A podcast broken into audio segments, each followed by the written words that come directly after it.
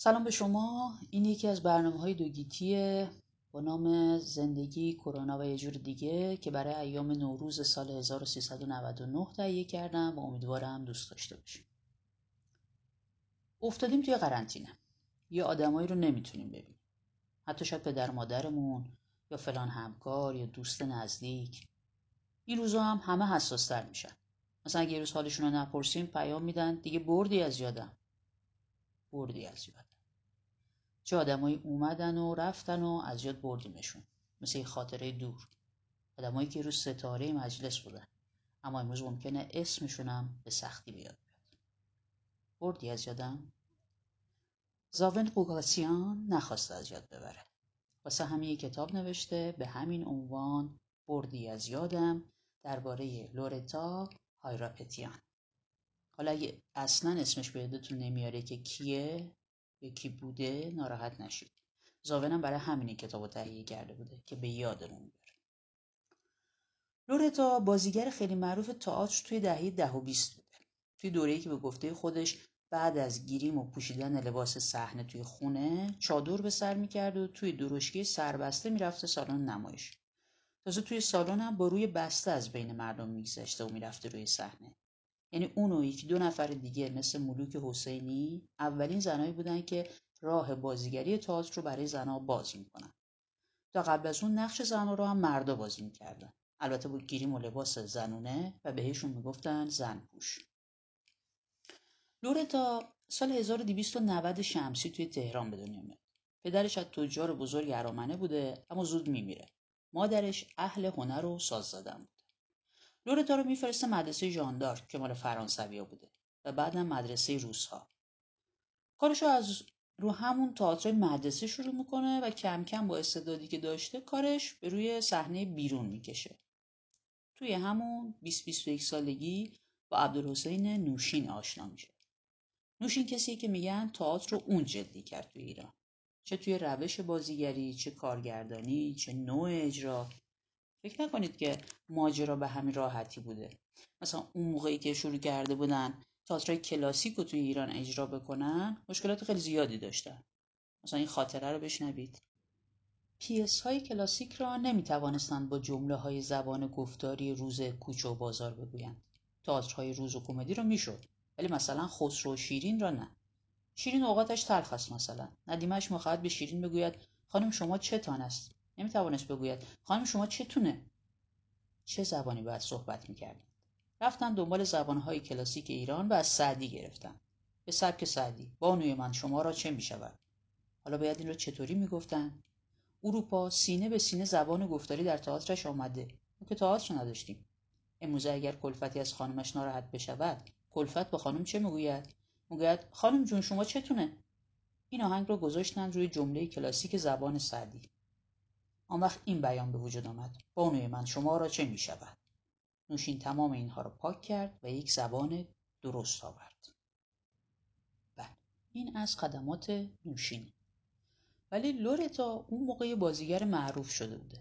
نوشین هم که یه آدم تحصیل کرده از فرنگ اومده این دوتا با هم آشنا میشن عاشق هم میشن با هم ازدواج می‌کنن و یه دوره طلایی هم توی تئاتر به وجود میاد. میگن لورتا خیلی با نظم موقر و سنجیدگو بوده. بسیار خوش لباس شیک بوش اما اهل جواهرات نبوده. یه بانوی متشخصی بوده که همه رو تحت تاثیر اول رفتار و بعد بازیش قرار می‌داده. خیلی زود تبدیل میشه به یه هنرپیشه معروف و محبوب که مردم برای دیدن تئاترهاش ساعتها صف میکشیدن. لورتا و نوشین زندگی خیلی خوبی داشتن. لورتا همونقدر که هنرمند درجه یک بوده یک کدبانوی فوقالعاده هم بوده و برای دوره خودشم یه زن پیشرو به حساب می اومده که البته به سختی براش تلاش کرده بوده.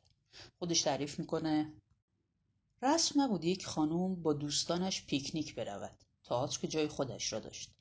اما برای من که عاشق تئاتر و بازی بودم این گرفتاری ها و مشکلات مهم نبود به رو نمی آوردم اما بعدها فهمیدم که مادرم خیلی نگران من بوده است.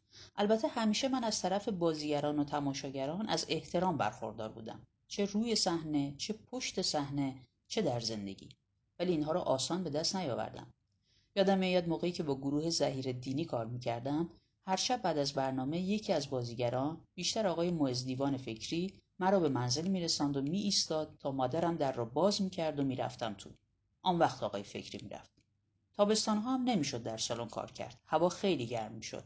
توی باغ کار می‌کردیم و نمایش تا دیر وقت ادامه پیدا می‌کرد. باز هم بچه های تئاتر مرا میرساندند برای لورتا و نوشین و دوستان اون دورشون مثل صادق هدایت و خانلری و بزرگ علوی ماجرای هنر و فرهنگ ماجرای خیلی جدی بوده. یه خاطره براتون تعریف می‌کنم از زبون خانم لورتا. تا ببینین چقدر ماجرا براشون جدی. میگه قضیه اینطور بود که گروه تئاتری ترک آمده بود ایران و حملت را اجرا می‌کردن در صحنه که حملت بازیگران دورگرد را صدا می کند آن صحنه یک دفعه تبدیل می شود به یک رقص تانگو. توی تالار سفیر ترکیه بود. مقامات بودند. آن وقت تمام آقایانی که با من بودند بلند شدن و داد زدن این حملت نیست این شکسپیر نیست. خلاصه نوعی اعتراض به اجرای نادرست حملت شکسپیر بود. پلیس آمد آنجا و ما بلند شدیم برویم. ماشین هم نبود. آقایان رو بردن. رفتم منزل به کامران میرزا که داماد خاله نوشین و رئیس تأمینات بود تلفن کردم. موضوع را گفتم و بعد درشکه گرفتم و رفتم آنجا. فرزاد و نوشین و آن یک نفر دیگر را که یادم نیست کی بود آزاد کردند به این شرط که در روزهای بعد در دادگاه حاضر شوند و به قولی ماستمالی بشوند. توی دادگاه رئیس دادگاه گفت سری که درد نمی کند دستمال نمی بندند. حالا این شاکاساپیه پسرخاله تو بود که آنجا را به هم ریختید؟ رئیس دادگاه یک دفعه شنید که نوشین می‌گوید بله شکسپیر خدای ماست و حملت و حملت او را آنها به افتضاح کشیدند. رئیس دادگاه هم مدام گفت کف نگو کف نگو. اینطور بود که در سفارت ترکیه این داستان پیچیده بود. بعد از اینکه از دادگاه بیرون آمدیم نوشین گفت فکر می‌کردند فقط آنها حملت را می‌شناسند. نوشین و لورتا صاحب یه بچه میشن که اسمشو می‌ذارن کاوه. البته زندگی مشترک حتی اگه بین دو هنرمند باشه. از مسائل مخصوص زندگی مشترک خالی نیست. حتی اگه یکی از این زوجین یه کمونیست داتیشه باشه. به خاطر جالبی نصرت کریمی در مورد زندگی نوشین و لورتا تعریف می‌کنه. میگه درست است که نوشین اروپا رفته بود و آنجا تحصیل کرده بود و به هر حال مدرن فکر می‌کرد. درست است که او هنرمند بود و کمونیست هم بود ولی پدرش مذهبی بود هرچند او را ندیده بود. یک ساله بوده که میمیرد ولی نوشین در یک خانواده سنتی و مذهبی بزرگ شد. البته این استنباط من است. از نظر روانشناسی می‌گویند آدمها تا سن سه چهار سالگی شخصیتشان شکل می‌گیرد. و از آن پس تجربه می‌کنند و در حقیقت ستون فقرات روحی و کاراکترشان در همان سه چهار سالگی ساخته می شود. نوشین در محیط مذهبی متولد شده بود. عمویش و دیگران آدمهای سنتی و مذهبی بودند. طبعا یک مقدار نگاه نوشین به همسرش از زاویه نگاه یک مرد مسلمان به زنش مایه می‌گیرد. یک موردش را من خودم شاهد بودم. یک شب نشینی بود در تئاتر فردوسی. همه هنرپیشه ها را دعوت کرده بودند. بیست سی نفر آدم. موزیک می‌زدند و میرقصیدند و گاهی هم رقص های ایرانی بود همراه با موزیک ایرانی. شام و نوشیدنی هم بود. لورتا اینجا نشسته بود و من آنجا نوشین همین طرف. مهمانان خواهش کردند که لورتا برقصد چون لورتا رقصش خیلی قشنگ بود. حتی در تئاترهایی که در لالزار میگذاشتند قبل از ازدواج با نوشین در اعلانات می نوشتند یک پرده رقص مادمازل لورتا. این را بچه ها می. گفتن لورتا برقصد. لورتا آمد که پا شود و برقصد. نوشین گفت بشین. گفت چرا تو اینجوری هستی؟ همه میرقصند. من هم می‌خواهم پاشم و برقصم. گفت این مردم را با ظاهر مدرن ولی با منش سنتی من بهتر از تو می‌شناسم و نگذاشت برقصد. این را من با گوش خود شنیدم و با چشم خودم دیدم. تهمانده ای از همان تعصب خانوادگی را داشت. اینکه به زن من به چشم لذت جویانه نگاه نکنند الان متوجه شدید که عبدالحسین نوشین عضو حزب کمونیست بوده و بالاخره سال 1327 میگیرنش. نوشین میره توی زندان کاوه پسرشون هم چهار پنج سال بیشتر نداشته ولی لورتا خم به ابرو نمیاره. زندگی سخت شده بوده اما اون کیک میپخت و به قنادی ها میفروخته. خیلی به آشپزی علاقه داشته. آخر سر حزب توده کاری می‌کنه که نوشین از زندان فرار کنه و دیگه بعدش هم چاره ای نداشته جز اینکه بره شوروی. بعدش لورتا خودشو با آب و آتیش می‌زنه و از راه پاریس و وین بالاخره خودشو میرسونه به شوروی پیش نوشین. چند سالی توی مسکو کلاس آزاد تئاتر میره. اما آخر سر بعد از یازده دوازده سال برمیگرده ایران. چرا برمیگرده؟ این توضیح رو از زبون نصرت کریمی گوش کنید. لورتا اصولا آدم سیاسی نبود. آن موقع هم که در ایران نوشین عضو کمیته مرکزی بود به او می‌گفتند چرا زنت نمیآید عضو سازمان زنان بشود. نشد. با مریم فیروز نرفت. برای اینکه تیپ سیاسی نبود. با شوهرش مجبور بود به مسکو برود. اما هنرمندی بود که دلش می‌خواست روی صحنه برود. این را من عمیقا درک می‌کنم. هنرمندی که روی صحنه می‌رود و برایش کف می‌زنند جلوی مردم ظاهر می‌شود. نمی‌تواند عقیم باقی بماند. آنجا هم یک مدتی کلاس تئاتر رفت. چند تا تئاتر هم کار کرد. ولی به عنوان هنرپیشه. در کشور بیگانه هیچ وقت نمی شود هنرپیشه گل بکند. نادر است. این است که شما می‌بینید آذربایجانی هایی که در تهران هستند 20 سال است اینجا ماندند ولی لهجه دارند. لورتا هر چقدر هم روسی را خوب بداند بالاخره لهجه داشت. نمی‌توانست روی صحنه برود. ارضا نمی‌شد. عملا شده بود کدبانوی خانه که مثلا یک پلو خورش بپزد و با هم بخورند و توی یک آپارتمان زندگی کنند. این برای لورتا خیلی کم بود. نوشین خودش را از راه قلم ارضا می‌کرد. کارهای ادبی می‌کرد شاهنامه کار می‌کرد. اگر نمی‌توانست تئاتر بازی کند لااقل در ادبیات کاری کرده بود که از او به یادگار مانده. لورتا این کار را نمی‌توانست بکند و ناراحت بود. از این نظر دپرس شده بود. وقتی آدم دپرس می شود اختلافات زناشویی هم پیدا می کند بین زن و شوهر شکراب شده بود. لورتا پایش را توی یک کفش کرده بود که من می‌خواهم به ایران بروم. در حقیقت لورتا مشکل داشت گرفتار تضاد شده بود. از طرفی موقعیت نوشین و کاراکتر رو در مدتی که با هم زن و شوهر بودن و از طرفی نوشین برای لورتا یک اسطوره بود. خیلی به او اعتقاد داشت. مثل بچه‌ای که به پدرش اعتقاد دارد. من واقعا نمی‌دانم اختلافشان چه بود و سر چه چیزی بود. اگرچه کمی می‌دانم ولی عمیقا نمی‌دانم. آنچه بود این است که لورتا عاشق تئاتر بود. در تهران هم که بود سوکسه داشت احترام داشت عکس و تفصیلات داشت توی روزنامه ها و برای خودش کسی بود. توده ای هم نبود و اصلا مخالف بود با طرز تفکر سیاسی شوهرش. بعد از رفتن نوشین او هم مجبور شد برود. و آنجا ناگهان فهمید که مهاجر و پناهنده است.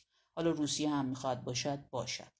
حالا چون کمونیست از زندان فرار کرده و عضو کمیته مرکزی حزب بوده یک آپارتمان دو اتاقه در یک مجموعه سه چهار طبقه به آنها دادن یک ساختمان قدیمی قرن نوزدهمی که به حال این تضاد و مشکل را زیادتر می‌کرد و اختلاف ایجاد می‌شد. در واقع فقط لورتا نبود که می‌خواست برگردد. نوشین هم می‌خواست برگردد. حتی پیام داده بود به خانلری. آن موقع خانلری وزیر فرهنگ شده بود. او گفته بود یک جایی رو درست کن که من بیایم تئاتر بازی کنم. اما توی تلویزیون نمی‌روم که شو برایم درست کنند و بیایم بگویم غلط کردم. نه کاری به کار من نداشته باشند. من هم کاری به سیاست ندارم. می‌خوام تئاتر بازی کنم. خانلری هم مطرح کرده بود. با شاه هم مطرح کرده بود ولی قبول نکرده بودند. گفتند که نه باید شاه پرست بشود و بیاید اینجا. ساواک قبول نکرده بود. اگر با او کاری نداشتند برمیگشت کار تئاتر انجام می‌داد. ولی لورتا مشکل نوشین را نداشت. بالاخره به او اجازه دادند و به ایران آمد. لورتا وقتی میاد ایران تا یه مدت اجازه کار نداشته. فهیم راستگار بازیگر و دوبلور معروف تعریف می‌کنه که همون سالا که لورتا برگشته بوده خود راستگار هم مشکل پاسپورت داشته. بهش پاسپورت نمی‌دادن. آخر سر میگن باید بری اداره امنیت. وقتی میره اونجا و منتظر نشسته بوده یه دفعه صدای خانم لورتا رو میشنوه. نگاه می‌کنه می‌بینه یکی مسئولی توی اداره امنیت داره با خانم لورتا بحث می‌کنه و اصرار داره که خانم لورتا بگه از نوشین طلاق گرفته تا بهش اجازه کار بدن. ولی خانم لورتا اصرار داره بگه جدا شدن طلاق نگرفتن. بعد بازجو از لورتا می‌پرسه که اصلا چرا برگشته؟ چرا پیش شوهرش نمونده؟ چرا همونجا کار تئاتر نکرده؟ خانم لورتا میگه دلش می‌خواسته ایران کار تئاتر کنه. در هر حال همه این سوال جوابا بعد از یکی دو سال ختم به این میشه که به لورتا اجازه کار در ایران میدن. یه گروه تئاتری تشکیل میدن. که توش آدمایی مثل پرویز فنیزاده و نصرت کریمی و محمد علی جعفری و رقیه چهرآزاد با لورتا کار می‌کنن. البته خیلی پایدار نمیمونن. توی سالهای بعد لورتا عضو کارگاه نمایش میشه و به خاطر مشکلات مالی چند تا فیلم و یه سریال هم بازی می‌کنه. اما کلا دیگه دهه پنجا دوران افول کارش بوده. و آخرین بازی عجیب و تکان دهندش رو سال 1356 در نمایشنامه خلوت خفتگان اجرا می‌کنه. قرار بوده سالن چهار توی تئاتر شهر افتتاح بشه. آربی و وانسیان تصمیم می‌گیره افتتاح سالن رو با نمایش خلوت خفتگان و تجدیل از پنجاه سال فعالیت خانم لورتا بکنه. اول فکر می‌کنن یه نمایشگاه از عکسای اجراهای تئاتر لورتا بذارن بعد می‌بینن هیچ عکسی نداره چون سر کودتای 28 مرداد از ترس همه اینا رو بین برده بودن. آخر سر قرار میشه یه نقش عجیب رو تو نمایش بازی کنه. توی پرده اول مریض و نیمه خوابه توی پرده دوم خوابه و توی پرده سوم مرده. لورتا چیزی حدود یه ساعت و نیم با چشم باز توی صحنه نقش مرده و نیمه مرده بازی می‌کنه. اما کارش فوقالعاده است. در کنارش سوسن تصنیمی هستش. یادتونه که با غریبه کوچک. اووانسیان عقیده داره لورتا برای زندگی کردن روی صحنه می‌رفت. چیزی که برایش معنا و ارزش داشت و نمی‌خواست خود نمایی کنه. لورتا خودش درباره اجراش توی این نمایش میگه من با چشم باز مرده بودم. سوسن تسلیمی مدام حرف می‌زد. تماشاگرها به من نگاه می‌کردند. اما من با نوشین در هزاره فردوسی بودیم. با تابلوهای زال و رودابه رستم و تهمینه و بیژن و منیژه. تابلوها کار مینوی فروغی و نوشین بود. من پلک نمی‌زدم. آمدن بالا روی سن و به خاطر نمایش این سه تابلو مدالی به من دادن. این مدال ها تنها چیزی است که برای من در تمام این مدت باقی مانده است. خیلی وقتها در همه روزهای سرد وین وقتی که از خواب بیدار می شوم خلوت خفتگان شروع می شود و من می میرم. آربی و گروه بازیگرانش اجرای نمایش را به من هدیه دادند. بله روزهای سرد وین بالاخره سال 1358 لورتا میره وین برای اینکه نزدیک پسرش، عروسش و نوش باشه. و همینجاست که زاون قوگاسیان میره سراغش و چندین بار باهاش گفتگو می‌کنه. زاون که خودش مستندساز و منتقد معروفیه و مادرش هم اهل تئاتر بوده از بچگی با شیفتگی و تحسین مادر و خالش درباره لورتا روبرو بوده.